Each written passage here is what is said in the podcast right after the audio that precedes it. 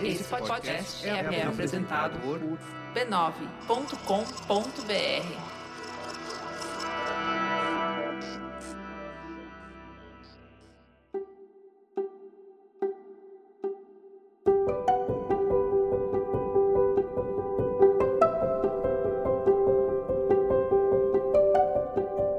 Bem-vinda, bem-vindo ao Autoconsciente. Este é um podcast que fala de vida interior para ajudar você a se entender melhor. Eu sou Regina Gianetti, instrutora de Mindfulness, a sua repórter da alma, compartilhando reflexões e ações para uma vida com mais autoconsciência. A minha intenção é que ao terminar um episódio, você se sinta melhor do que quando começou.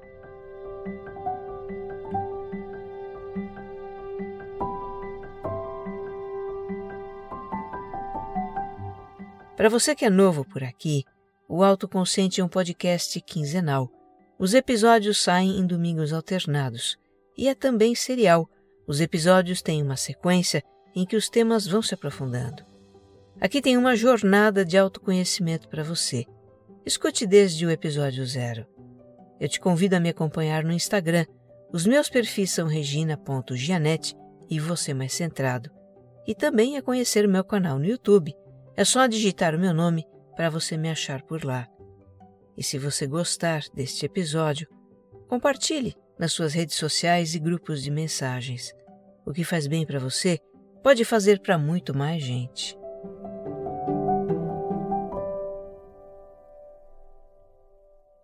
Episódio 118 Amor, Paixão e Apego Parte 1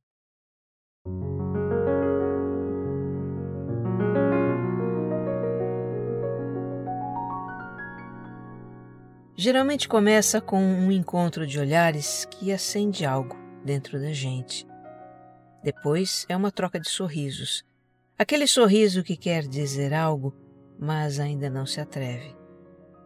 Então aquele olhar e aquele sorriso não saem mais da nossa cabeça. Só de pensar em vê-los de novo, o coração bate ansioso. Vem o primeiro encontro, o primeiro beijo, a primeira noite. Estamos apaixonados, caminhando sobre as nuvens.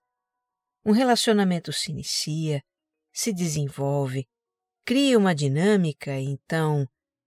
Bem, é nessa parte da história que a gente começa a descer das nuvens.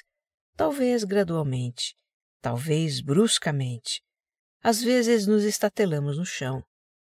Quantas e quantas vezes entramos em um relacionamento cheios de paixão, mas com o passar do tempo surgem dissabores porque um não corresponde às expectativas do outro, um quer controlar o outro, um quer mais do que o outro está disposto a dar, um quer estar o tempo todo junto e o outro quer o seu espaço, ou simplesmente a paixão esfria.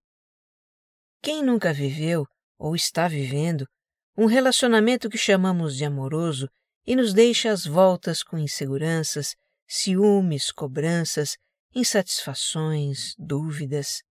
Será que o amor é desse jeito mesmo? E se a gente também levar em conta como o amor é retratado nas novelas, nos dramas do cinema, como é cantado nas músicas, já reparou como tem música de sofrência? Se a gente levar em conta como a cultura fala do amor, podemos até achar que amar é assim mesmo a menos que a gente encontre a nossa alma gêmea, mas isso parece utopia. Mas olha, não é culpa do amor que os nossos relacionamentos afetivos não nos preenchem como gostaríamos. A questão é que confundimos o amor com dois outros sentimentos ou forças, a paixão e o apego. Nos desiludimos com o relacionamento afetivo porque queremos que a paixão ou o apego sejam amor mas eles não são. Amor é querer o bem do outro, é um puro bem-querer que nos preenche e realiza e é duradouro. Já a paixão, que tão frequentemente confundimos com o amor, é uma força poderosa que nos atrai e nos une ao outro, mas normalmente dura pouco tempo. E apego é um comportamento afetivo motivado pela necessidade de segurança.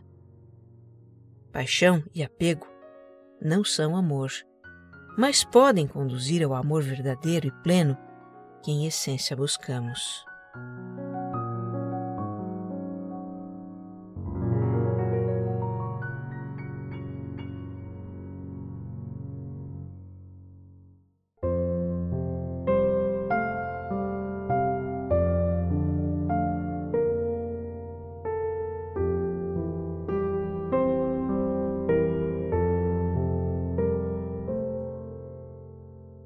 A gente vai começar pelo apego, que é a primeira experiência afetiva que temos na vida.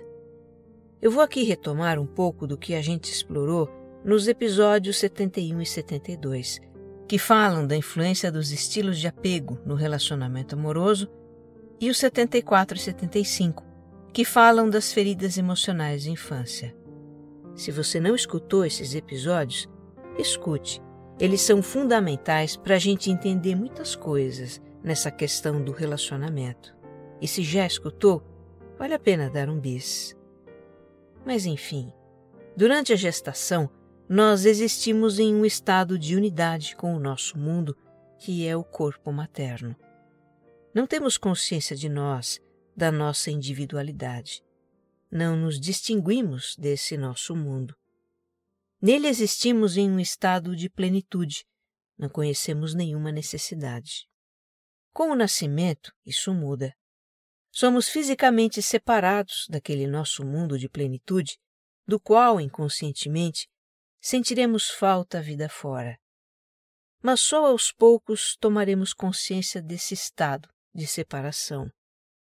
Nossos primeiros meses depois do nascimento ainda são como que uma continuação da gestação. Vivemos em um estado de unidade com a nossa mãe ou outra pessoa que cuida de nós. Nossa psique ainda está em formação e não nos diferenciamos daquele que nos nutre e protege. Para nós, é como se fôssemos um só. Quando recém-nascidos recebemos atenção integral e somos prontamente atendidos nas necessidades que passamos a ter ser alimentados, cuidados, protegidos, aconchegados. Mas conforme crescemos, isso também muda. Um dia choramos por algum desconforto e a nossa mãe demora um pouco mais para vir nos atender, porque ela já não está o tempo todo ao nosso lado. Um dia nos colocam no berço para dormir e choramos porque queríamos continuar no colo.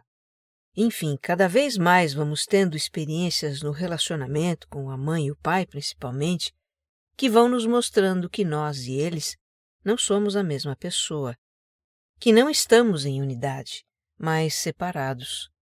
Isso quebra as expectativas de atenção exclusiva e de imediato suprimento das nossas necessidades que tínhamos criado sobre os pais ou o mundo, o que é muito doloroso para nós. Vamos nos sentir desamparados, vamos experimentar ansiedade, frustração, raiva. Nós crescemos, vamos ganhando cada vez mais autonomia, mas ainda assim continuamos desejando a atenção e o amor exclusivo dos pais. Vamos sentir ciúmes, vamos fazer coisas para chamar sua atenção, vamos testá-los. Temos com eles uma relação de apego. O apego é um vínculo afetivo carregado da necessidade visceral de atenção, afeto, aprovação e tudo mais de que precisamos para nos sentir seguros. Agora, como é que os nossos pais vão lidar com esse apego? Eis a questão. Se forem pais capazes de responder às nossas demandas com sabedoria de um amor maduro, talvez a gente não se ressinta de situações vividas com os pais. Mas, como é explicado no livro O Caminho da Autotransformação de Eva Pierracos, que fala do nosso desenvolvimento do ponto de vista psíquico e espiritual, o mais comum é que os pais não sejam amadurecidos emocionalmente o bastante para dar o amor maduro de que precisamos. E para dificultar, enquanto crianças, também não somos capazes de verbalizar as nossas necessidades, né? A criança sofrerá com as falhas até mesmo de um pai amoroso, diz o livro. Há pais que dão grandes demonstrações de amor e muitos mimos para compensar o fato de não estarem emocionalmente disponíveis para os filhos. Há pais que não sabem exercer autoridade de uma maneira saudável. Há os que são muito rígidos. De muitas maneiras, os pais não conseguem lidar adequadamente com as nossas necessidades quando somos crianças. E nos ressentimos disso, porque esperamos um amor exclusivo, sempre disponível, um amor perfeito. Alguns de nós têm lembranças vivas de problemas com os pais na infância. Mas a maioria dos nossos ressentimentos não são conscientes porque, quando crianças pequenas, a gente não era capaz nem de identificar o que estava faltando. Então isso ficou no nível inconsciente da nossa psique.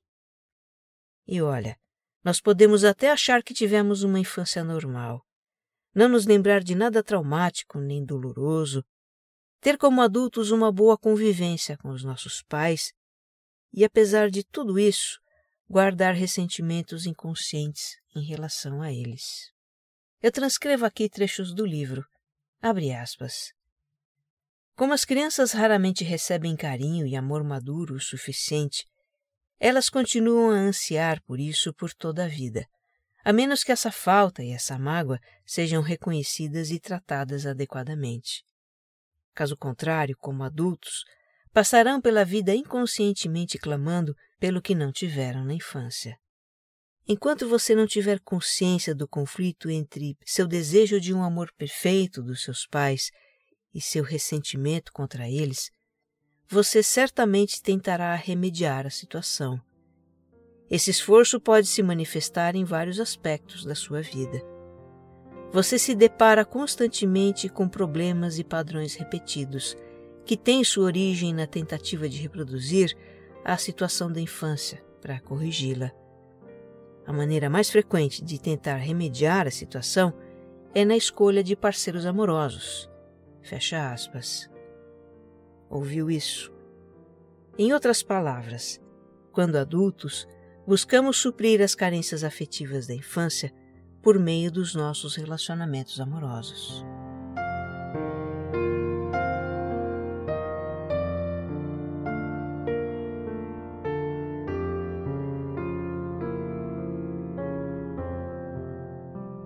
Como explica o livro O Caminho da Autotransformação, inconscientemente nós buscamos parceiros amorosos com quem possamos reviver situações do relacionamento com os nossos pais e preencher as nossas lacunas emocionais. Buscamos tanto aquele pai ou mãe que mais se aproximou de atender às nossas demandas afetivas, quanto aquele que menos as atendeu. Vamos continuar com mais trechos do livro. Abre aspas. Como a criança dentro de você não consegue se livrar do passado, não consegue chegar a um acordo com isso, não consegue perdoar, não consegue entender nem aceitar, essa mesma criança em você sempre cria condições semelhantes nos relacionamentos amorosos, tentando vencer no final para finalmente dominar a situação.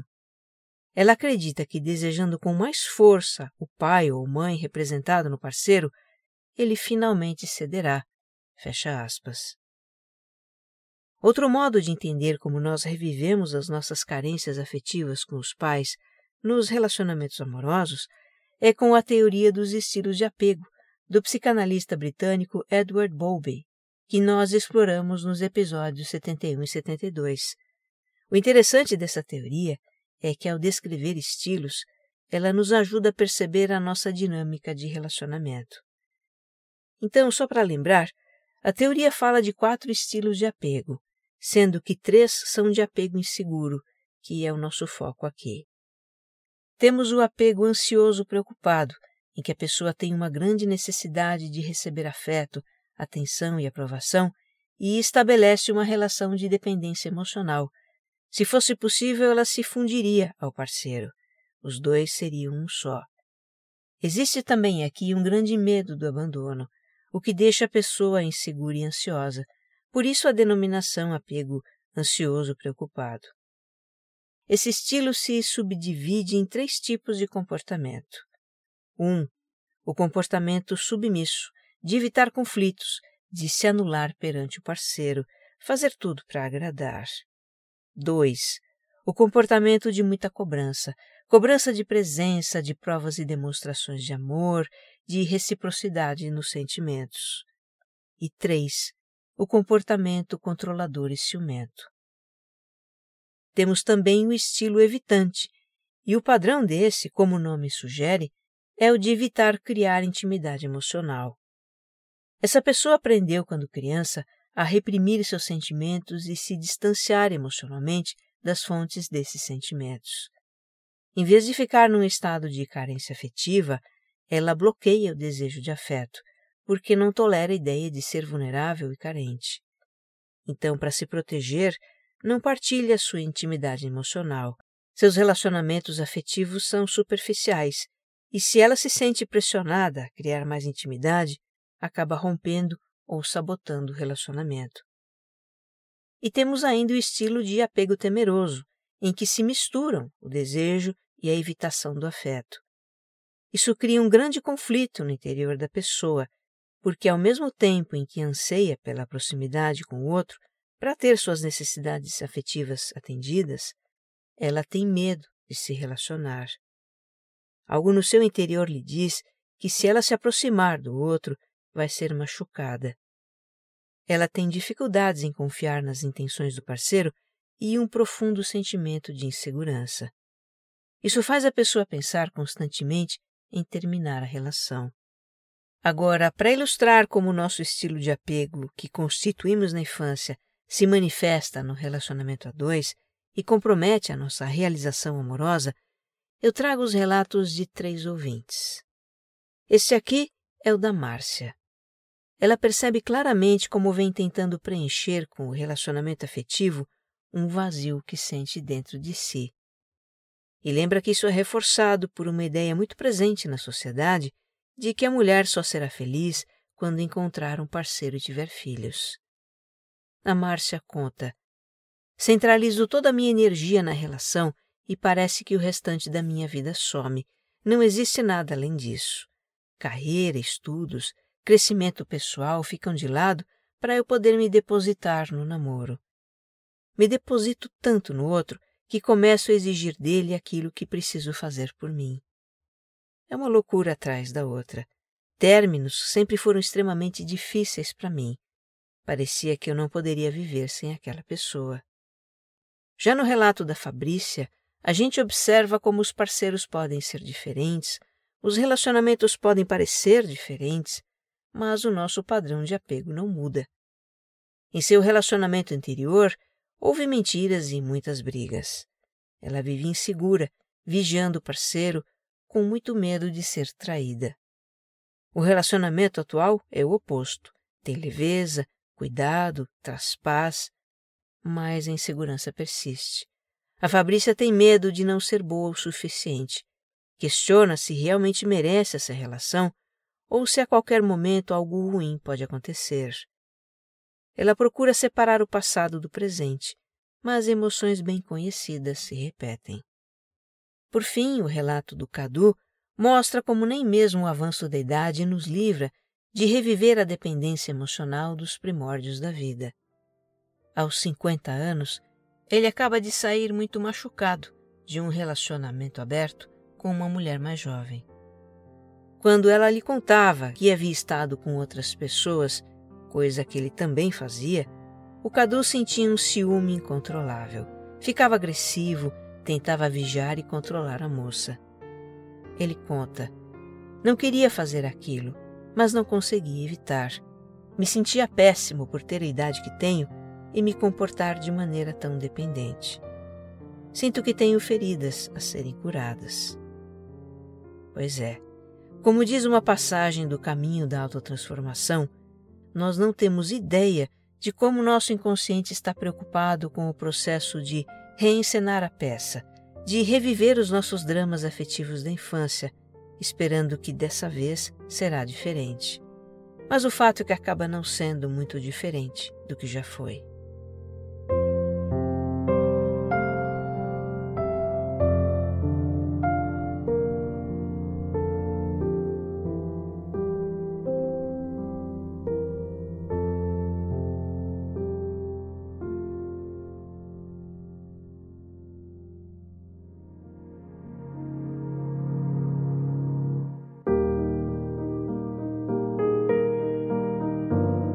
O assunto agora é aquela força irresistível que nos atrai e une ao outro. Inicialmente eu a chamei de paixão, e a partir de agora usaremos o nome Eros. Por que essa mudança? Bem, a paixão por alguém é um sentimento que todos nós conhecemos, então eu não teria que ficar explicando o que eu quis dizer. Mas é um sentimento que a gente diz ter por outras coisas também: paixão por futebol, por chocolate, por uma profissão. Já o nome Eros é como é chamada essa força que atrai e une ao outro no livro O Caminho da Autotransformação e diz respeito apenas ao relacionamento afetivo sexual. Eros é o deus do amor na mitologia grega, no mito de Eros e Psique. Olha os nomes que sugestivos. Além de ser um mito muito bonito, é simplesmente aquele que alude ao maior mistério da vida, a união com o divino. Mas isso é coisa para outra hora. Vamos voltar para o livro. Eu agora vou resumir com as minhas palavras como ele descreve o que também chama de força erótica. Eros é o desejo de união com outro ser. A sua função é ser uma ponte entre o sexo e o amor. É aquilo que nos impulsiona para um relacionamento afetivo e nos leva até o ponto em que a gente passa a amar verdadeiramente o parceiro. E se a gente não aprender a amar verdadeiramente, não cultivar as qualidades e requisitos do amor genuíno, Eros está fadado a se extinguir ele desaparece. Em um estágio ainda inicial de desenvolvimento espiritual, Eros é a experiência mais próxima do verdadeiro amor que a gente pode ter. Ele nos tira do egocentrismo que forçosamente desenvolvemos na primeira infância em decorrência de todo aquele processo de diferenciação das outras pessoas pelo qual a gente passou. Ele nos faz sair de nós mesmos e ter interesse pelo outro. Até mesmo o mais egoísta dos seres humanos é capaz de ter gestos de generosidade e afeição sob o efeito de Eros. Por isso é tão comum ele ser confundido com o amor. Mas são duas coisas bem diferentes. Eros é repentino, fulminante, nos pega de surpresa. É uma labareda que pode se extinguir como fogo de palha. O amor não é assim repentino, ele precisa de uma base para existir e vai se consolidando aos poucos. Não é uma labareda que pode se apagar, mas uma chama duradoura. Se não fosse a poderosa força erótica, muitas pessoas jamais experimentariam o sublime sentimento e a beleza da unidade do amor verdadeiro. E por quê? Nós vimos há pouco como as experiências afetivas com os pais podem ser complicadas, dolorosas e nos bloquearem para o relacionamento amoroso, nos fazerem evitar a intimidade emocional, o que seria o caso dos apegos evitante e temeroso. Em pessoas com esses tipos de apego, o medo do amor permaneceria mais forte do que o seu desejo.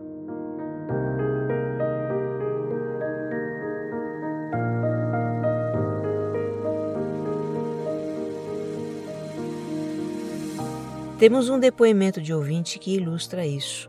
É o da Rosa. Foi ela que me inspirou a abordar esse assunto do amor, paixão e apego.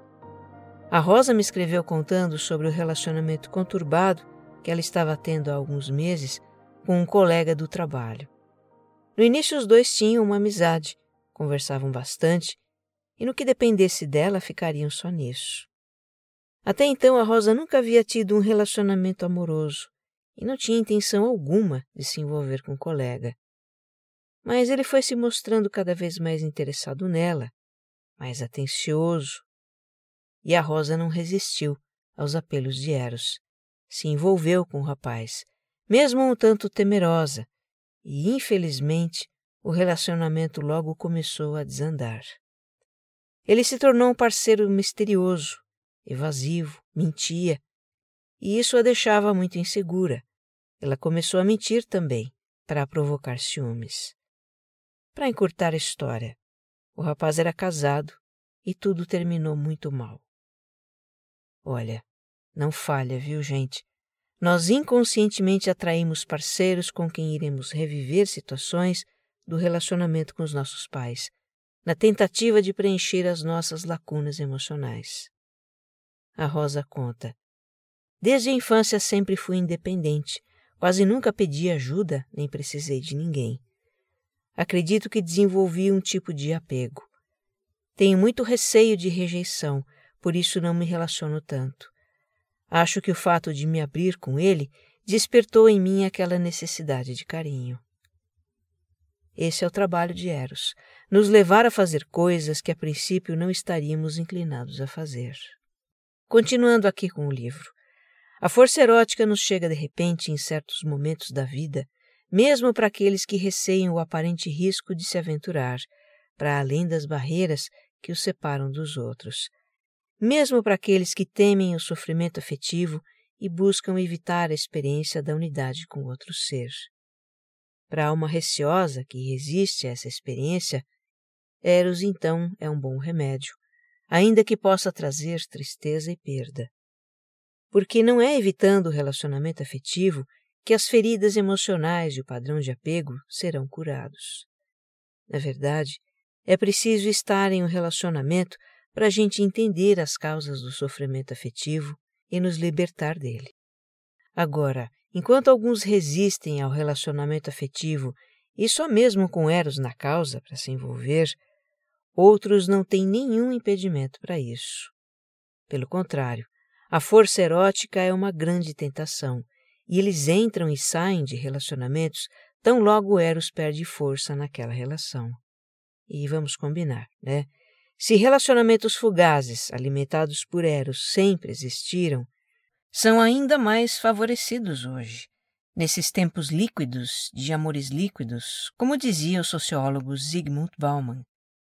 Ele via a mesma facilidade com que a gente se conecta e desconecta de pessoas nas redes sociais se estendendo aos relacionamentos afetivos, dos quais se pode sair como que num apertar de botão.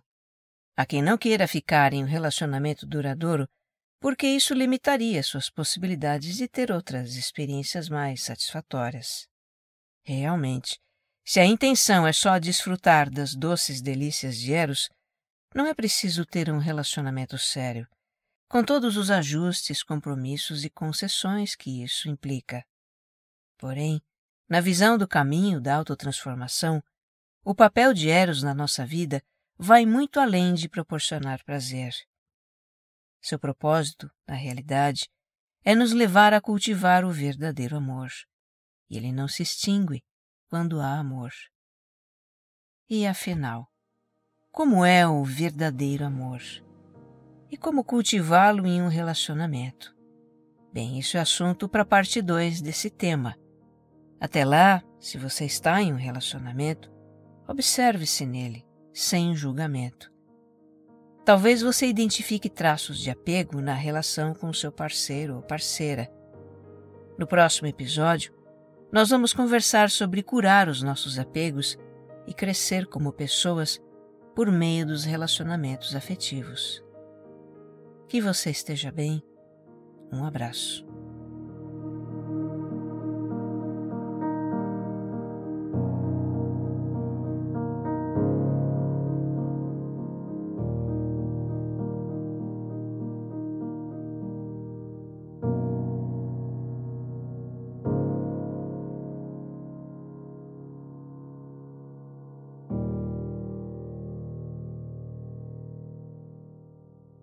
Autoconsciente é um podcast distribuído pela Rede B9, com roteiro e apresentação de Regina Gianetti, edição de som e capas, Jéssica Correia.